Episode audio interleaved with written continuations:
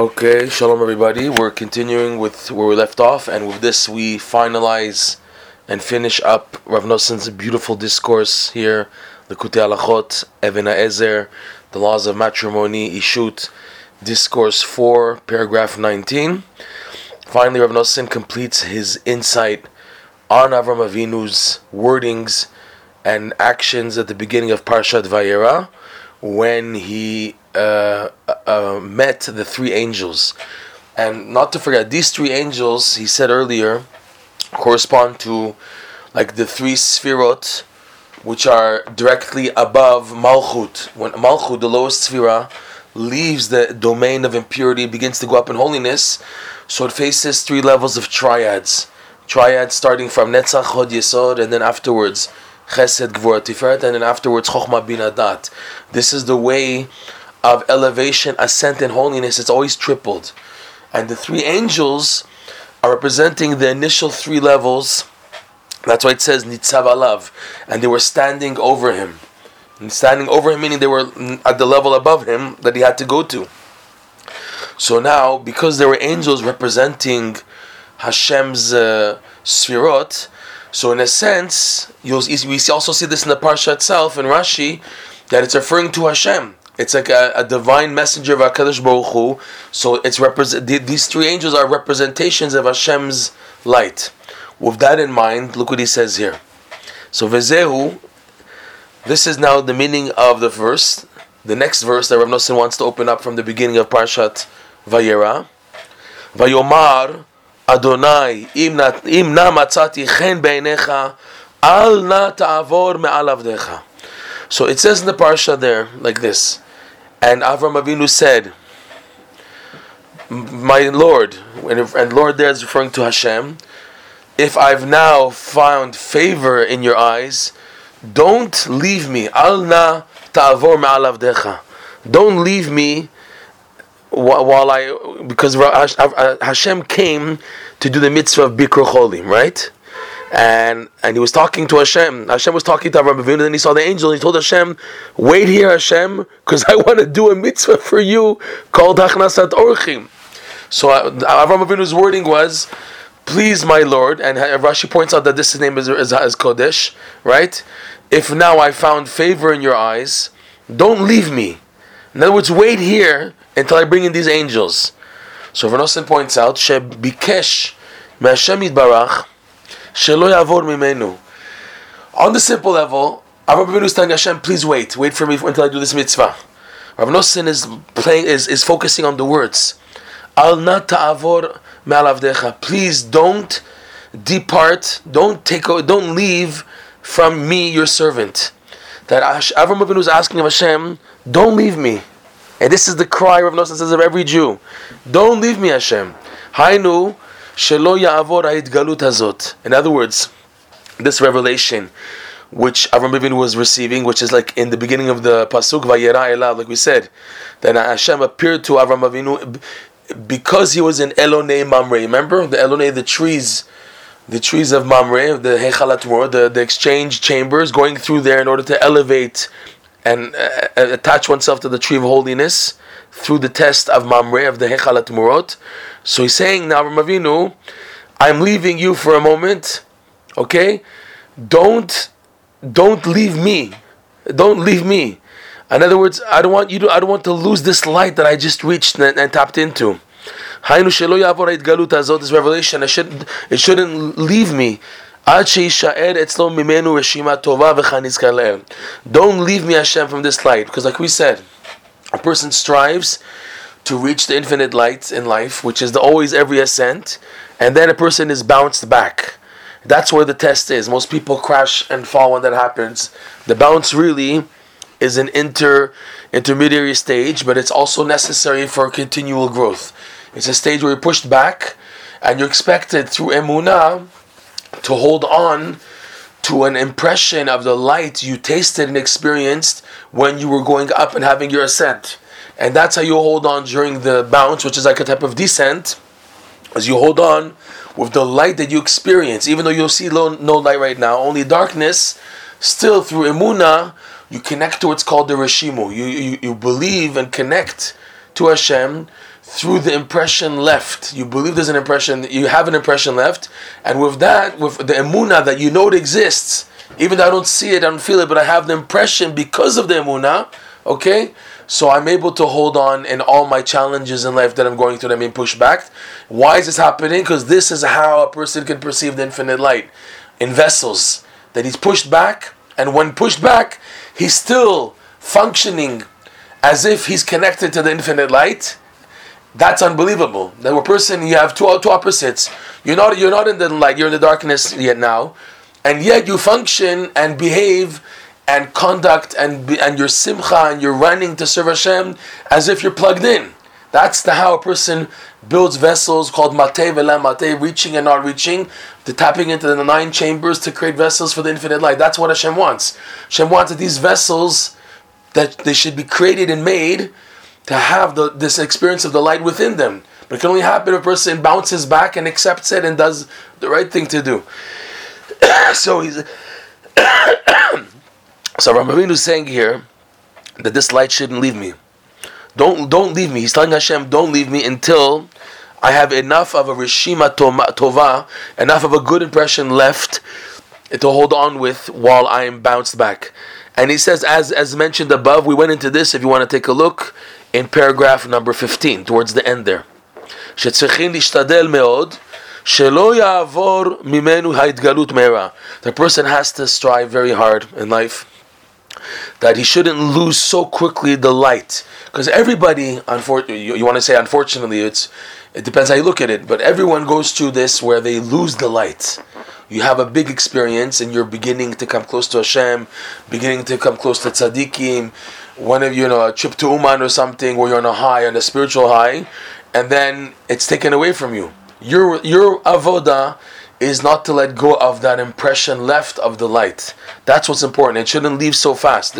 Number one, I should I should have it with me, and number two, it shouldn't leave me. Like we said about Rav Zusha Anipoli, that he was known that for 21 or 22 years, he was able to serve Hashem with, with running on the initial light that he had from the beginning of his hit karvut and coming close to Hashem when he was a disciple of the Maggid of Mezritch or of the Baal Shem Tov, whatever that he had this big light in the beginning. He was able to function 21 years later still on that light, even though he's not in it. But he has the Rishimu thanks to the Emuna of believing in it. And it's still there. Okay? So this Avram Avinu is saying also, don't leave me until I have enough strength to leave, to, to have left with me a Rishima Tova. Okay? And just, and, and, and that, that the Rishima shouldn't leave so fast. Until he has left with him a good impression with which he can bring life and and and vitality to himself always, constantly. Meaning, no matter what you go through in life, no matter how low you fall, that you're able to just get back up and continue. How do you do that? How does a person get back up and continue? What? Everything was taken away, total darkness. Ah, because he has a reshima, an impression of the initial life light left, and he's hold on, he's, he's connecting to it as much as possible. That's what gives him strength to get back up, even within a bounce back, a seeming darkness, and to do more good and to connect until more light comes with Hashem. Doesn't always have to be like this. It's stages in life, okay? את עצמו תמיד, וזה שביקש אברהם אבינו מהשם יתברך שנתגלה אליו אז. So this is what Abraham Avinu asked of Hashem, blessed be He, who revealed Himself then to him. Al na ta'avor me'alavdecha, the words we said above. These are the words, don't pass from me, from me your servant. Al na ta'avor, please don't pass over, tavor. go, continue and just take off from, uh, from above, from upon your, me your servant. And then now, you see, Rav Nosson goes now to the actual verse that he said to the angels, and the wording is amazing.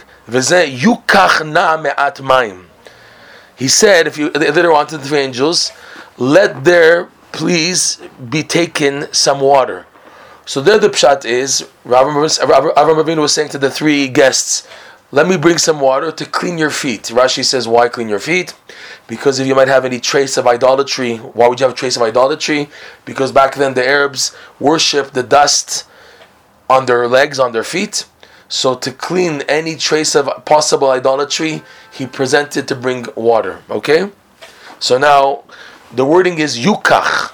In words, let it be taken. Not that I should take or you should you should receive, you should take, you should be should be given. Rather it says, let there be taken some water.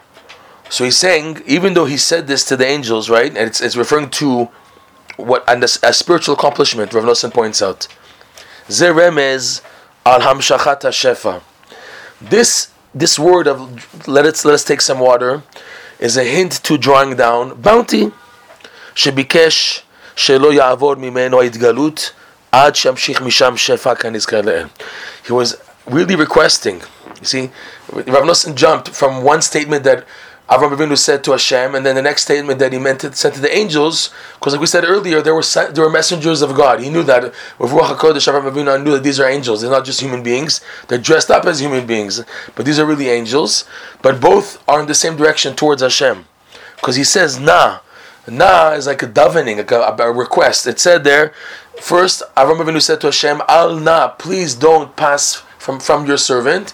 And then he said to the angels, towards angels, let there please, you kachna, let there please be taken some water. Okay? So it's eh, na it's like a like a pleading, a, a, a, a praying format, which is towards Hashem.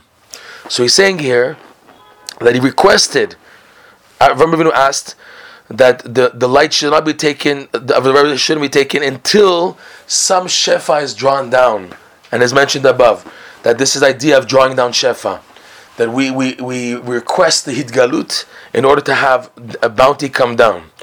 Which, like we said earlier in the beginning of this discourse, the idea of the bounty that come down that comes down after davening.